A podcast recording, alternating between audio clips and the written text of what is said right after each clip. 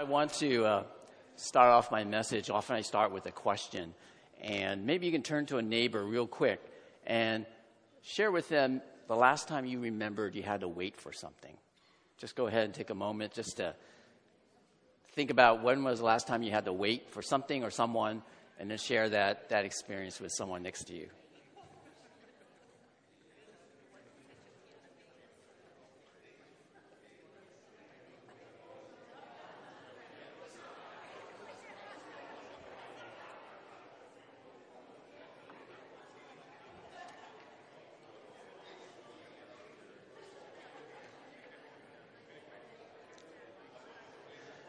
Okay, so hopefully you had an opportunity to share something. Can I have a show of hands when you shared about that experience about waiting? How many of you like to wait? Uh, there's only one or two hands. So I hear the answer usually for most of you is that a lot of us don't like to wait, right? I mean, waiting can be kind of a hard thing to do. But that's something I looked up on, on internet. Internet's kind of neat that way. You can Google anything, and, and when I put the question, how much do or how long do people wait in a lifetime? And, and this answer, which seems to be a very popular answer, comes up that on an average day, we spend about an hour of our, our time waiting.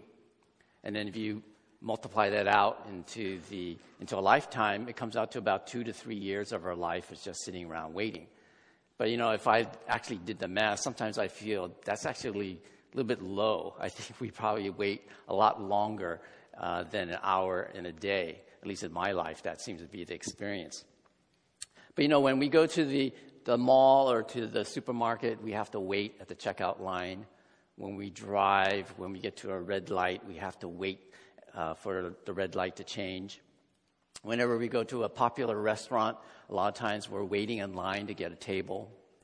Often, when we go to the airports where I was last weekend, you sit and wait for your plane to arrive so you can board. And often, when we go to our medical appointments, right, we have to sit and wait for our doctors to let us come and see them. And those kind of, of waiting are just kind of ordinary kinds of waiting. You know, those are things that happen in our, in our lives on a regular basis. But there are some waiting that's a lot more difficult than that. Waiting for the birth of your first child or waiting for a rebellious child to grow up, waiting for the surgery that will give life to a loved one is a difficult time to wait. Waiting for that phone call, for that job offer that you've been waiting for a long time for is difficult. Waiting for the time that you can be released from prison can be a hard wait. Waiting for pain, waiting for suffering to end can be a very difficult thing. But waiting is a part of every human's life. For some of us, waiting can be a mere, just a mere inconvenience. And I truly believe that those who are privileged, and I think I fit in that category, many of us have opportunities that others don't have through our wealth, through our status, through our power and authority, even the favor granted to us by others, allow us often to cheat waiting. It allows us to go ahead of the line, to jump ahead of others who are waiting. For some people, those who are marginalized, those who are persecuted, those who are oppressed, don't have those conveniences. And often their waiting can't be hidden, can't be shortened. It's a lot more cruel and more harsher, especially if you're waiting for justice, for healing to happen. But waiting is a part of every human's life. And for us, God has given us Christmas. Because Christmas is a gift to those who are waiting. And at Christmas, as we'll see in Scripture, is for everyone. This morning, we're going to look at two people in the Christmas story who are waiting. And, and these two characters are often not really spoken about. We often hear about Mary and Joseph. Obviously, we hear about the, the shepherds and the magi. But we often don't hear about these two people in the Christmas drama. They're almost like an afterthought, they're an add on. And they are uh, Simeon and, and Anna, and you heard their names earlier in the Advent reading. And, and today we are going to look into their lives because God uses them as a way to tell us that He loves us. If you have Bibles, I wanted to go to that text again and read from Luke 2, verses 25 to 38. And there we will find the stories of Simeon and Anna, starting with verse 25. Now, there was a man in Jerusalem called Simeon who was righteous and devout. He was waiting for the consolation of Israel, and the Holy Spirit was upon him. It had been revealed to him by the Holy Spirit that he would not die before he had seen the Lord's Christ. Moved by the Spirit, he went into the temple courts. And when the parents brought in the child Jesus to do for him what the custom of the law required, Simeon took him in his arms and praised God, saying, Sovereign Lord, as you have promised, you now dismiss your servant in peace. For my eyes have seen your salvation, which you have prepared in the sight of all people, a light for revelation to the Gentiles, and for Glory to your people, Israel. The child's father and mother marveled at what was said about him. Then Simeon blessed them and said to Mary, his mother, This child is destined to cause the falling and rising of many in Israel, and to be a sign that will be spoken against, so that the thoughts of many hearts will be revealed. And a sword will pierce your own soul too.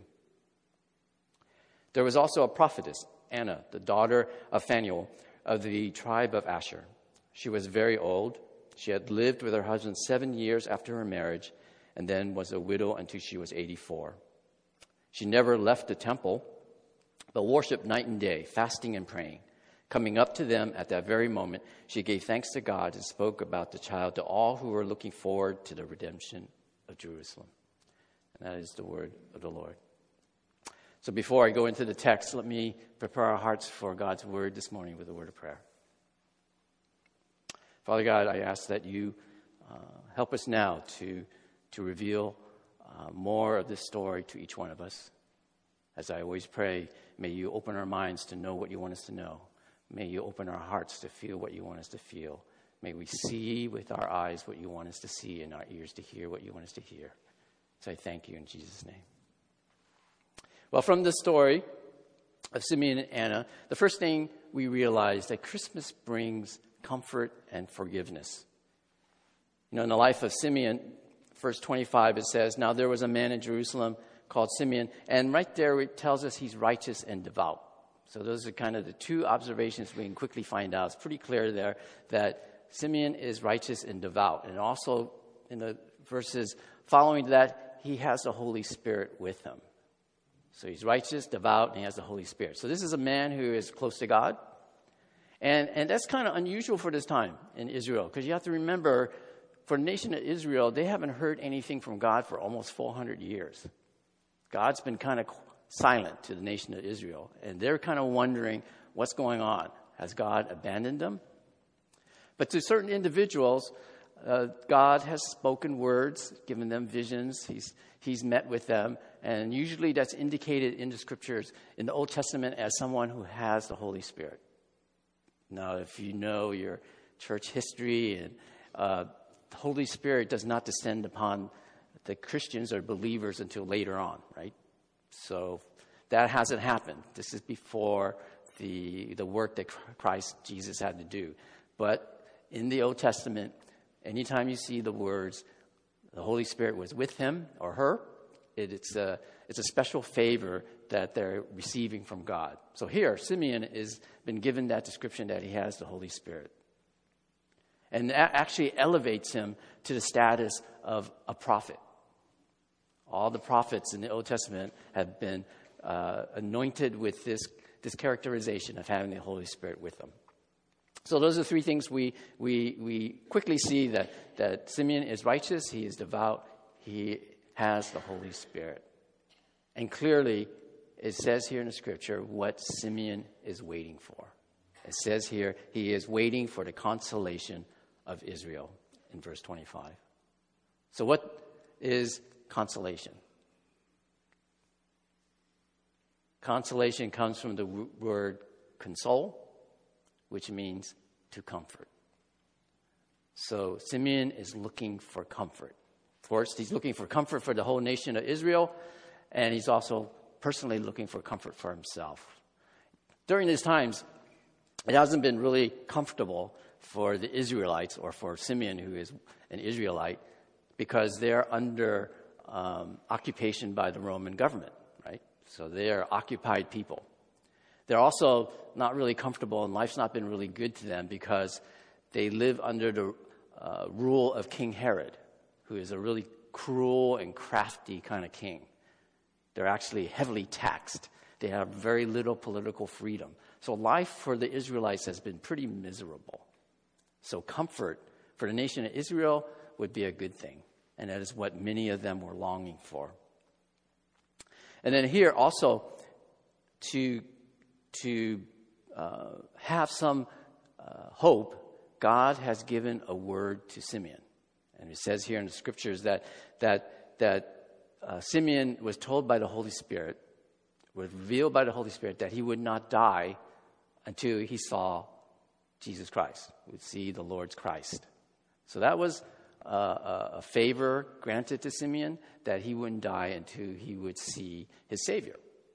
And then in verse 29 to verse 30, the scripture tells us when Simeon actually goes to the temple and, and, and takes baby Jesus from Mary and Joseph, which is actually kind of something that's kind of hilarious because if you're a young parent, would you let a strange old man come and take your baby and lift? I mean, it's kind of weird. But whatever the case, Simeon um, was able to take Jesus and then there say, I have seen the sal- salvation in the face of Jesus, and saying, I can now die. The Lord has dismissed me in peace. So that he has been granted the promise by the Holy Spirit that he would not die until he saw his salvation, his Savior. And now that he has recognized it in the face of the baby Jesus, he can now say, I can die peacefully. And that is something that, that he was longing for, that being saved would give him comfort. And he saw that in Jesus. Now, this is where I make the assumption because in the text, you don't really see clearly that he is an old man. All it kind of says he was righteous, he's devout. It says that he, he wouldn't have to die before he saw his Savior. But this is where I kind of make an assumption, and many scholars do, that, that he must be an old man because people who are in their 20s, people who are even in their 30s, 40s, you really don't talk about dying, right? Just being honest. Mostly, when you think about or talk about dying, is when you're 60, 70, 80, right? It's not a thing that commonly comes up in conversations except in my experience, when, when I hang out with those who are much older than myself. That conversation does come up. And, and that's one of the things I, I get to do. I, I really enjoy time spending with, with seniors, those who have gone before me. And I do get a great deal of opportunity to do that as a pastor of the church. And ever so often, I, uh, during the time, certain times of the year, I meet with some of our seniors and we go through the study uh, of the Word. And that for me is actually kind of, that's fun too, to do that, but it's also an excuse for me to hang out with them, to allow me to just spend time and hear their stories because their experience, their lives are, are full of richness that, that I can learn from and, and, honor and respect. And also, in many ways, hopefully, can apply to my own life as I near the same um, uh, places that they're gonna, they have already been to. But oftentimes in my conversations, and probably many of you had had those same conversations with those who are, who are elderly, who are more senior than you, your own parents, uh, in a moment of vulnerability and honesty, some will often say that they're tired and they're ready to see their Maker in heaven. So if you are hurting, lonely, if you are grieving or anxious, or desperate this morning, God knows of your need. So turn to Him, and He gives you Christmas, which is the birth of His Son Jesus, who brings comfort to all mankind. Now, in this person of Anna, who's the other character in the Christmas drama that we're looking at this morning, we see in verses 36 to 37 clearly these three things about her. It specifically says in those scripture verses that she is old, that she is widowed, and that she is a prophetess. So those facts are clearly written in the scripture. And to hunt a little bit more, as I said, both Simeon and Anna are people who have been waiting. Simeon was waiting for comfort. And scripture tells us here that Anna has been waiting for forgiveness. In verse 38, it says, Coming up to them at that very moment, she, Anna, gave thanks to God and spoke about the child to all who were looking forward to the redemption of Jerusalem. So Simeon was looking for the consolation of Israel. Here, Anna is looking for the redemption of, Jer- of Jerusalem. So redemption comes through forgiveness. Anna is looking for forgiveness of Israel, who has been fallen far away from God and to be reunited back to Him is through forgiveness and redemption. And so Anna is praising Jesus as the, the um, means to being reconciled to God. That seeing baby Jesus, she sees in Jesus, the Son of God, now a clear opportunity for Jerusalem and Israel and all the world to be redeemed again, to be back into the family of God. And that's where the nation of Israel, so as a prophetess, that's part of her, her uh, gifting is to know what it is for all people, for many people. But personally, God is also meeting her in a need that she has been waiting for. For she, not just corporately, but individually, needed to hear the words of forgiveness from her God.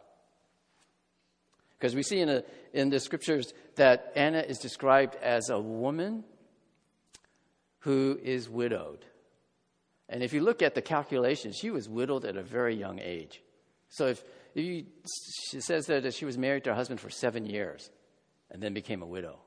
Now, in those days, if you were married in your teens, if you were 16, 17, 18, maybe, okay, say 20, she's maybe 27 years old and she's widowed.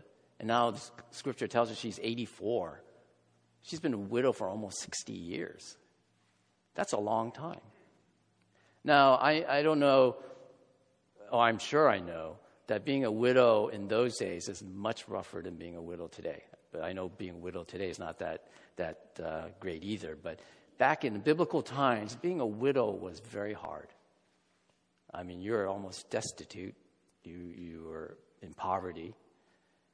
Um, so Anna probably had a very rough, rough life for many, many years.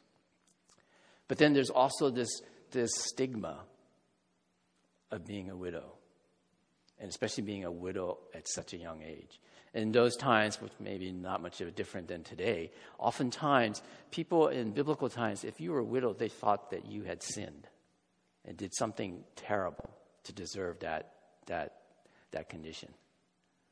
And so, probably some of her neighbors, maybe even her own family members, were gossiping and saying, "Why that, that woman must have did something bad to, to be to have her husband die after seven years." And under that kind of cloud of gossip and and, and shame, Anna probably lived a life that was pretty hard. And in wondering, being influenced by her own peers and her own culture, saying, "I must be a very sinful woman."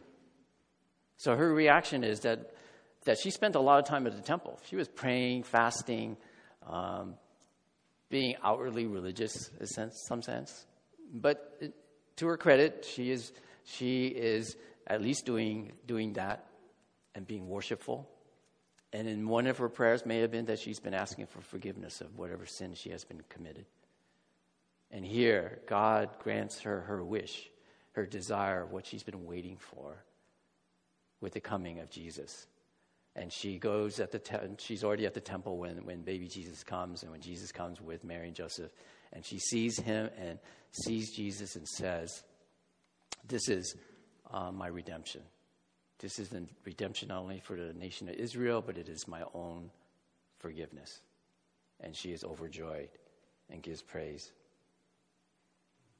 God answered her prayers and he gave her what she was waiting for, and it was redemption of something uh, of that was plaguing her, and it was forgiveness through to her son or his son, Jesus. If you are feeling guilty over something you have done in the past, if you are ashamed of something in your life, God knows and He still loves you. And to you, He has given Christmas, the birth of His Son, Jesus. And, and Jesus in, in Hebrew means God saves. Jesus saves us from our guilt, He saves us from our sins. Now, the second thing that we see in the scriptures, besides that we see that Christmas brings comfort, brings uh, forgiveness, Christmas moves us in either moves us either to be closer or farther away from Jesus. And we're going to see this in verses 34 to 35. Now, no, Christmas is the tradition for us that are Christians as the celebration of the birth of, of Jesus Christ. And the moment that Jesus came to earth, the world and the order in the world changed forever.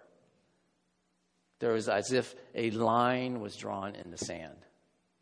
As soon as Jesus came to, to earth, things change. There has to be a certain decision made. There is no getting around it. You, you either um, accepted him or you rejected him. There's no neutrality. Actually, being neutral is the same as, as rejection. So, as soon as Jesus came into the world, that was something everyone has to wrestle with. There's nothing, get, no getting around it. In verse 34, it says that Simeon blessed him and said to Mary, his mother, This child is destined to cause the falling and rising of many in Israel and to be a sign that will be spoken against, so that the thoughts of many hearts will be revealed. And the sword will pierce your own soul too. Scripture says that many will rise if they accept Jesus, and many will fall if they reject him. And in the case of Simeon, we see in verse 27, it tells us that he was moved by the Holy Spirit to go to the temple to see Jesus. And then in verse 38, Anna, who was already at temple, came to Jesus to speak those words and to see Jesus himself, or herself. And that was the same case with, with the shepherds, right? The shepherds move closer to go see Jesus. And also, the Magi came from thousands of miles away and move closer to go see Jesus. So, that kind of movement is clearly shown in the Christmas story. So, when Jesus came to earth, that uh, interaction is going to be necessary for each person here. Either you move towards Jesus or you move away.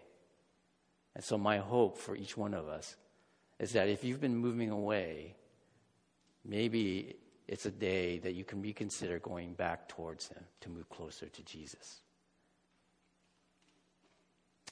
And that's what Christmas is about. It's either you move towards Him or move away from Him. But the characters, the people in the Christmas drama, each one of them were blessed when they moved towards Jesus as, a way, as opposed to moving away. Now, the, the final thought that I had from this passage about uh, Anna and, and Simeon and about Christmas is that Christmas, the coming of Christmas, should cause us wanting to yelp about Jesus. Now, a lot of you are familiar with Yelp is, right? It's social media, it's like Facebook, Twitter, or whatever.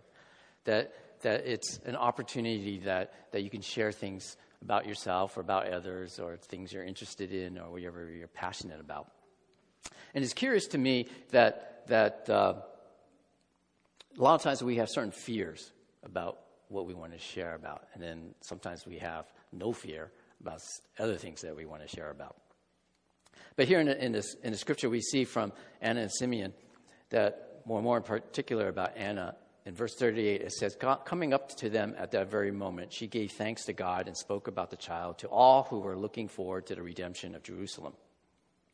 And so here we see that Anna has no, no issues about sharing, being a messenger about, about Jesus to anybody that she came upon. She had no inhibitions, no fear, no anxiety, uh, no regrets. She says clearly here, it says here in scripture clearly that she, she just shared about Jesus to anybody that she came, came upon. But, you know, that appears to be often our fear. Oftentimes I talk to people, and sometimes I, I hesitate too, that we feel hesitant to share about Jesus to others in our circles, whether it's our neighbor or a coworker, a stranger or a relative, whatever. That's one of the biggest fears we have. But I don't think that should be an issue because, uh, again, talking about Yelp, Twitter, Facebook, or whatever, we have no problem sharing about certain things that we are passionate about, like food, right? And last week when I was in Southern California, I shared the story on Facebook too, but I don't know if all of you saw that. Um, Terry, my wife, was interested in, in um, getting some sushi. She was hungry. So Yelp has always been pretty dependable. I don't use it, but Terry uses it a lot, and she finds all these great places to go to. And so she Yelped, uh, uh, I guess it was supposed to be a sushi truck that was at a particular location. And so we, we um, you know, put in the GPS, went to the, to the area, and uh, when we went there, there was this building, and then there's this sign on, the building, and it said, California Showgirls. So, uh, looking at that building, I was thinking, wow, I, I don't think they're going to be serving just sushi here. so uh, I quickly pulled out of the parking lot and we said, I think we better go to somewhere else.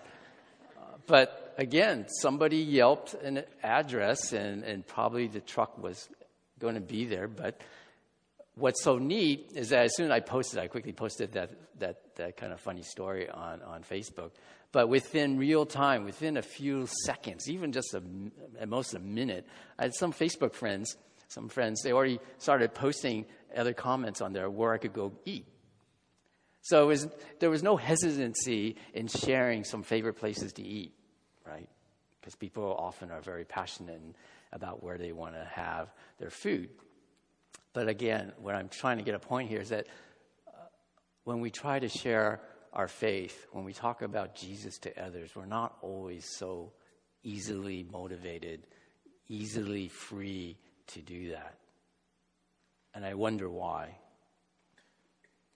But the scripture clearly shares here that Anna had no problems with that.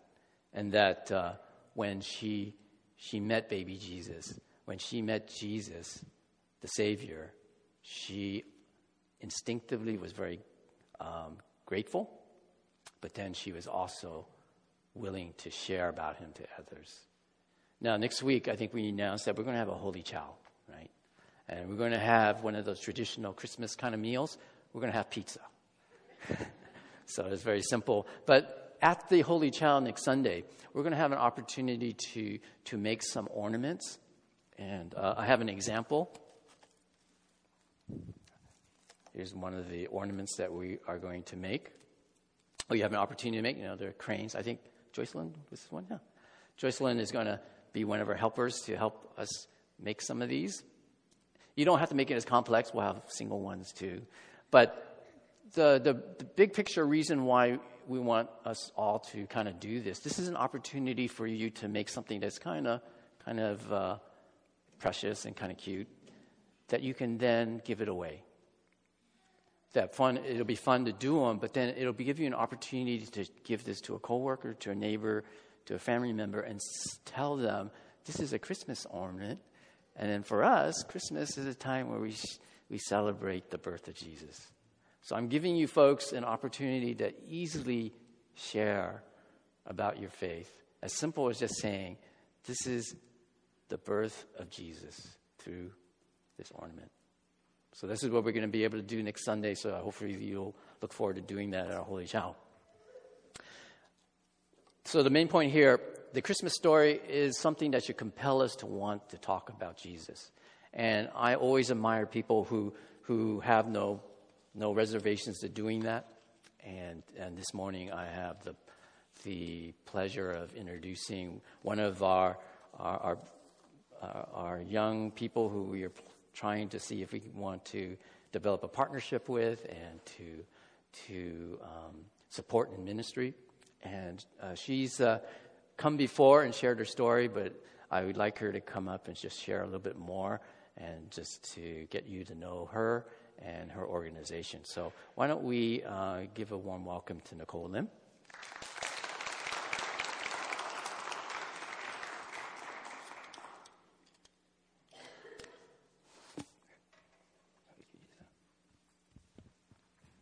So, welcome, Nicole. Thank you. Good to see you. Uh, as a personal note, you kind of, uh, you know, is that there's that whatever 60 degrees of separation, right? That all of us are connected in some way. I remember the first time that Nicole came, and I didn't really know who she was, and, and just heard through Jody that it was something that someone who who Jody had uh, Jody Chin was uh, uh, babysitting when she was younger. Uh, then Peter, our, our, our worship leader, said, "Do you know?" Uh, Nicole is is uh, Karen Karen's daughter. I said, what? so I instantly aged. That now that uh, people I knew in college, is their children now are, are in uh, are adults and, and doing some amazing things. So so that's on a personal note that that there was this some uh, past connection from someone I did not know beforehand.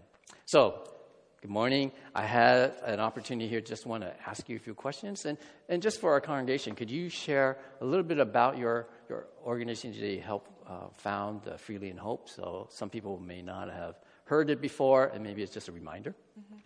Yeah. So I work with an organization called Freely in Hope, which is up there, and what we do is we focus on ending the cycle of sexual violence through holistic education and platforms for dreams to be fulfilled.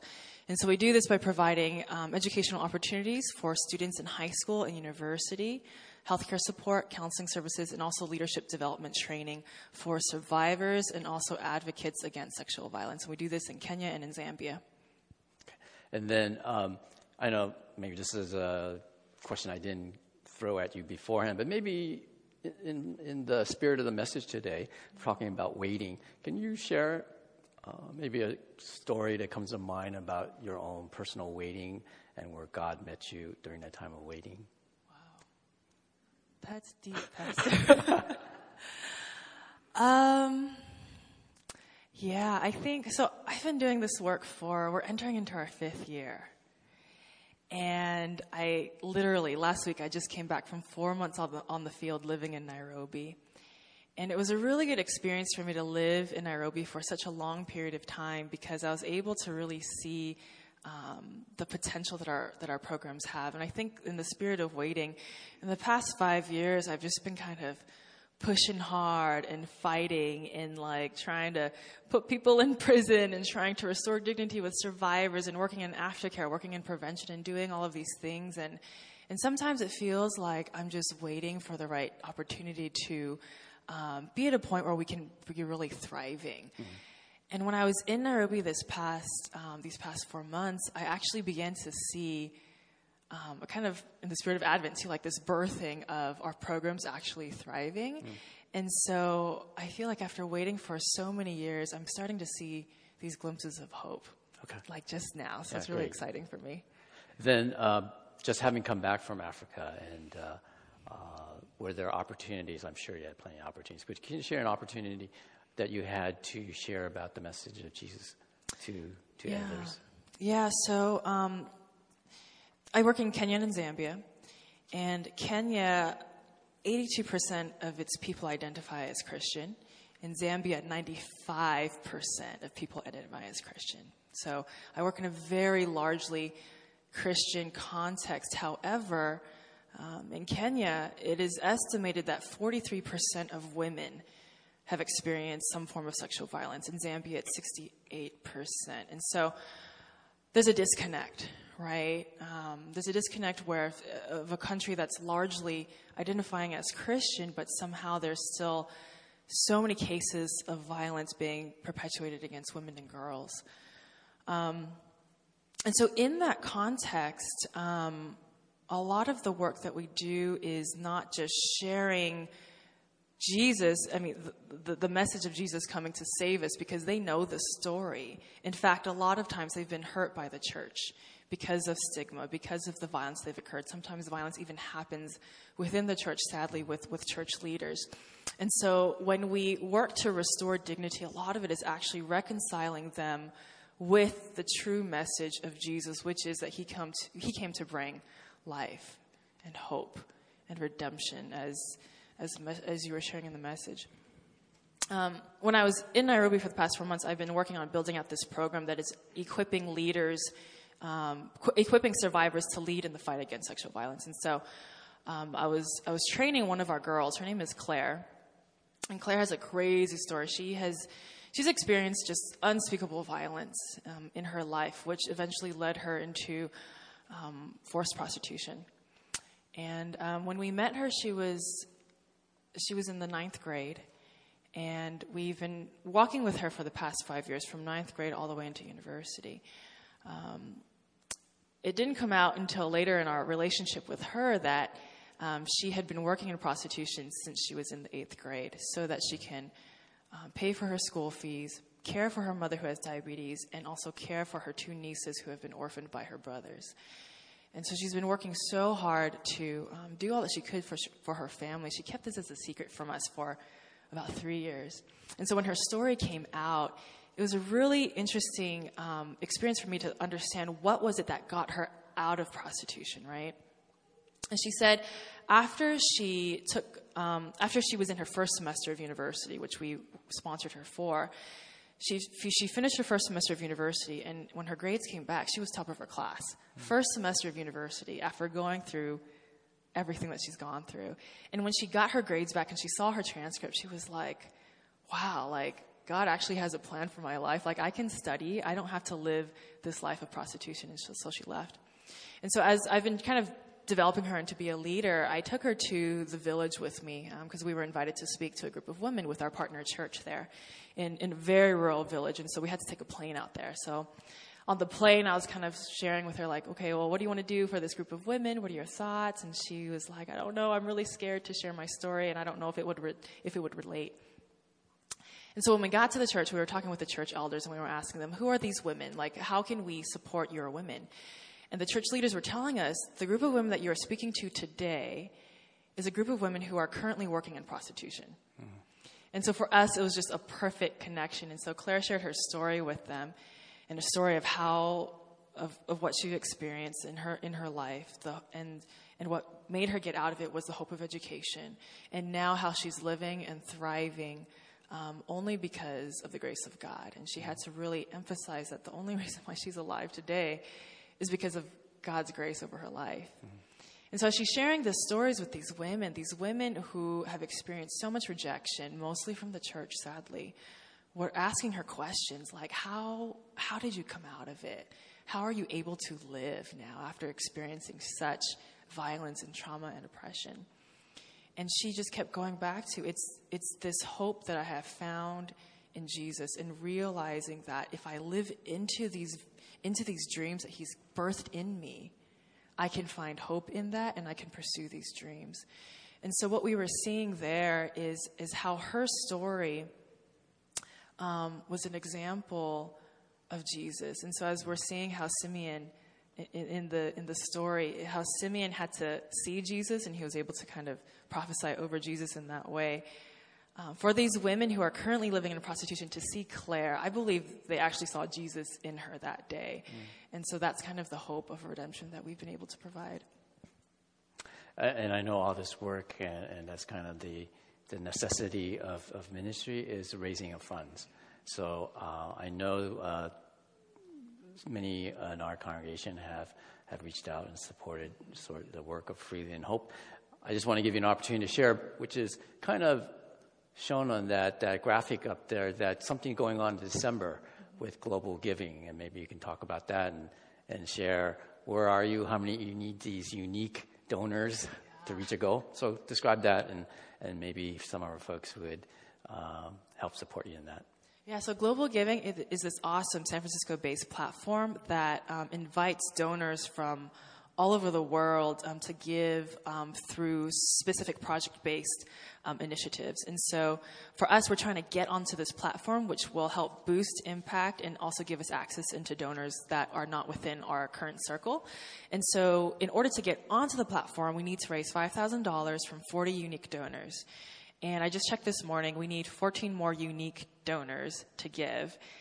Um, and I think the total is something at, we only have 398 left. So we're almost at our financial goal, but we need the unique donors now. And once we get both of those things, then we'll be eligible for the global giving platform. And so the link is there. It's goto.gg slash 18908 if you'd want to support. Yeah, so I'm sure there must be 14 people in this room can do it's not the amount because the amount it looks like it's going to be achievable. Yeah. It's the unique gifting. So I think it's as little as ten dollars or twenty dollars. Uh, you Anything, can yeah. be a unique giver. And then actually, I'm waiting to. I think the 17th is a bonus day, and I think there there's an additional what was it 10 percent or something? Yeah, I have to double check exactly what the amount is, but there's like yeah, extra incentives and bonus days. So. but whatever the case. Um, if you can uh, feel led to do that, it's a very simple thing to do. And it's not the largeness of the gift, but it's actually just a number of people. And, and this will help establish for Freely in Hope uh, a platform where they can be uh, on this kind of um, whatever it is, the uh, mass uh, fundraising through, through uh, this website. I kind of want to finish the time here with a story. And since Nicole's here, she graciously is going to help me uh, the reading and telling of the story. So we will tell you this Christmas story that I found, and may it be encouraging to you because it fits with the message today. Many years ago, there was a very wealthy man who shared a passion for art collecting with his son. They had priceless works by Picasso and Van Gogh adorning the walls of their family estate. As winter approached, war engulfed the nation, and the young man left to serve his country. After only a short few weeks, his father received a telegram. His son had died. Distraught and lonely, the old man faced the upcoming Christmas holidays with anguish and sadness. The joy of the season had vanished with the death of his son. On Christmas morning, a knock on the door awakened the depressed old man. As he walked to the door, the masterpieces of art on the walls only reminded him that his son was not coming home. As he opened the door, he was greeted by a soldier with a large package in his hands who said, I was a friend of your son. I was the one he was rescuing when he died. May I come in for a few moments? I have something to show you. The soldier mentioned that he was an artist and then gave the old man the package. The paper gave way to reveal a portrait of the man's son. Though the world will never consider it the work of a genius, the painting featured the young man's face in striking detail. Overcome with emotion, the man hung the portrait over the fireplace, pushing aside millions of dollars worth of art. His task completed, the old man sat in his chair and spent Christmas gazing at the gift he had been given. The painting of his son soon became his most prized possession, far eclipsing any interest in the pieces of art for which the museums around the world clamored. The following spring, the old man died. The art world waited with anticipation for the upcoming auction. According to the will of the old man, all the artworks would be auctioned on Christmas Day, the day he had received the greatest gift. The day soon arrived, and art collectors from around the world gathered to bid on some of the world's most spectacular paintings. Dreams would be fulfilled that day. The auction began with a painting that was not on anyone's museum list. It was the painting of the man's son the auctioneer asked for an opening bid, but the room was silent. Who will open the bidding with a $100? No one spoke. Finally, someone said, Who cares about that painting? It's just a picture of his son. Let's move on to the good stuff. The auctioneer responded, No, we have to sell this one first. Now, who will take the son? Finally, a neighbor of the old man offered $10. That's all I have. I knew the boy, so I'd like to have it. The auctioneer said, Going once, going twice, gone. And the gavel fell. Cheers filled the room, and someone exclaimed, Now we can bid on the real treasures. The auctioneer looked at the room filled with people and announced that the auction was over. Everyone was stunned. Someone spoke up and said, What do you mean it's over? We didn't come here for a painting of someone's son. There's millions of dollars worth of art here. What's going on? The auctioneer replied, It's very simple. According to the will of the Father, whoever takes the Son takes it all. And this morning, that is the message of Christmas. And it's because of the Father's love. Whoever takes the Son, his Son Jesus, gets it all. For everyone who is waiting for something or someone, Jesus will give you what you need. And for sure, Christmas brings comfort and forgiveness. So let's pray. Heavenly Father, we thank you for your Son, Jesus. We thank you for Christmas, for Christmas brings salvation to all of us, comfort, joy, and peace. A Savior is born to all mankind, and that is a message of hope. And our hope is that there will be no more lives torn apart, that wars would never start, and time will heal all of our hearts. And we thank you in His most precious name. Amen.